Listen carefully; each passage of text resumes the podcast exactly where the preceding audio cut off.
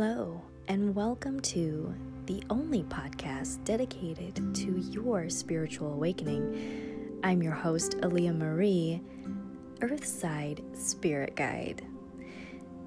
This is episode number two, and today I wanted to talk about your calling, your purpose. Let's start with living authentically. If you haven't listened to the previous episode, episode number one, I would encourage you to listen to that first before you listen here. Or just follow along. So, living our authentic self. What does that mean? What does that look like? What does that feel like? My understanding before I had a spiritual awakening was, you know, just doing what you're told, doing the things that are right, staying away from the things that are wrong, living your life as you've been told your entire life. It wasn't until I had my spiritual awakening that everything shifted. And what had happened was I was a soap maker by trade, and it really fueled my passion and it really touched my heart, and I felt so powerful making the soap because it was like magic when I made it because I would combine oils and lye and the fragrances, the essential oils, and I would put the natural herbs in there, and I just felt so witchy and just so alive with passion and creativity, and it was amazing. It was beautiful. I felt like I was connected to Source. And my soap business took a life of its own. I named it Raven and Twig, and I created a beautiful logo of a raven sitting on a moon, uh, crescent moon. And so it was there. There was like this, you know, this essence that was there that was waiting to come out, but I hadn't fully expressed expressed it yet. And I continued to search for something. There was something else. There was something else that needed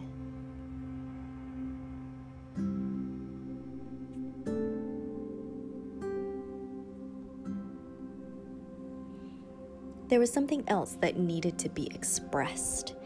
And I didn't fully understand was going on. I just knew because I had been connected to Source and I had that creativity running through my veins. I have a theory that creativity is source consciousness, which I will touch base on in another episode. So I was getting this divine download and I was connected to source and I felt so connected and so in my purpose. But it still wasn't quite right. It still wasn't life changing. It still wasn't soul deep what I have been craving and needing. So I took a step back and I was desperately searching for what I am going to do, what I'm going to leave my children. Uh, you know, what kind of legacy am I going to leave them? How am I going to make my mark on this planet? How am I going to make my mark on civilization? And I kept searching and searching, and I became so desperate that even my husband was, you know, he noticed and said, I have never seen you act like this before. I, I don't understand why you're so desperate. Because I knew I was on the brink of something. I knew I was on the verge of finding out who I am and what my purpose is and what I'm supposed to be doing. And I had fallen into the life coaching industry and not not fallen into it it serves a purpose. And it was meant for a reason. And what happened was when i when i started going through the motions of learning about um, limiting beliefs and the laws of attraction and the businesswomen that i had been surrounded with i came out of the spirituality closet, basically. I have always been spiritual. I have always had special gifts of clairvoyance, clairsentience, um, and a couple of other ones as well. And I've always been highly intuitive. But something had happened to me in my life where I had to shut out all of those beautiful gifts. I had to just quiet those those special things about me to live in the world that we live in. And when I finally came out and called it out and told my husband that I'm not living authentically, yes, I'm a good person. And yes, you know, I follow the rules. And yes, I, you know, I'm trying my best at living life, but I'm not living as God made me. I, God, source, universe, however you want to phrase it, but I'm not living to how they, how it, they made me. I have these gifts and I have these powers that I just cannot shut out anymore. And it was because of the soap making that I made that connection, that I came back to myself and I had found exactly what I'm supposed to be doing. So when I admitted it to myself, that yes, I am into spirituality. I love crystals. I love astrology. I love numerology. I love all different kinds of healing modalities. I am into this metaphysical world of beauty and wonder and just excitement, and it fuels my soul. I love it on every single fiber of my being. And that's where I need to be. And that's what I need to do. How? I don't know. And it wasn't until I had come out and said this that my awakening happened. It was like a lightning strike had hit me. It was so intense. It was so intense that I remember the feeling because once I had admitted to myself that this is where I need to be and this is what I need to do, and I need to follow my heart and my intuition and uh, uh, my special gifts. I had come across an article about light workers and how light workers at the end of times will gather together and they will essentially save the planet and it was an article, and it said, you know, read this article to see if you have any of the qualities and characteristics of a light worker, you know. And I read it, and I had having never ever even heard of light worker before, never ever hearing about any of. I'm not religiously inclined, spiritual I am, but not. I don't follow any. Um, uh, organized religions. So it was interesting to me when I um, read the article and I read these characteristics of these light workers, and I remember just the the sinking feeling inside of me knowing that's me. That is what I'm here to do. That is like me to a T. I am part of this, as I'm sure a lot of people are. And I think we are at a point in time where we're actually waking up to this. And I think the life coaching industry has a big impact on this. And I'll actually cover that topic in another episode as well. But so I, once I had that realization and I had that awakening and I saw these things and I saw all these, that was just one of many signs that I received. And it was just the most incredible, but also the most daunting thing I have ever experienced in my entire life. And I'm, I'm, I'm grateful. I am very, very grateful that this has happened. But when it was happening, I was um, resistant.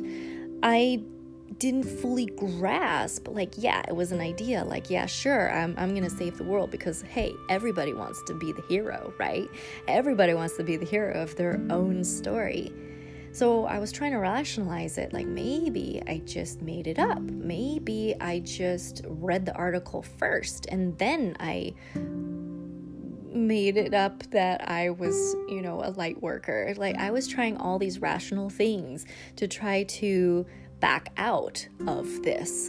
And I I tried. I tried to back out of it and I was floating around for a while, not truly understanding what I'm supposed to be doing with this new knowledge.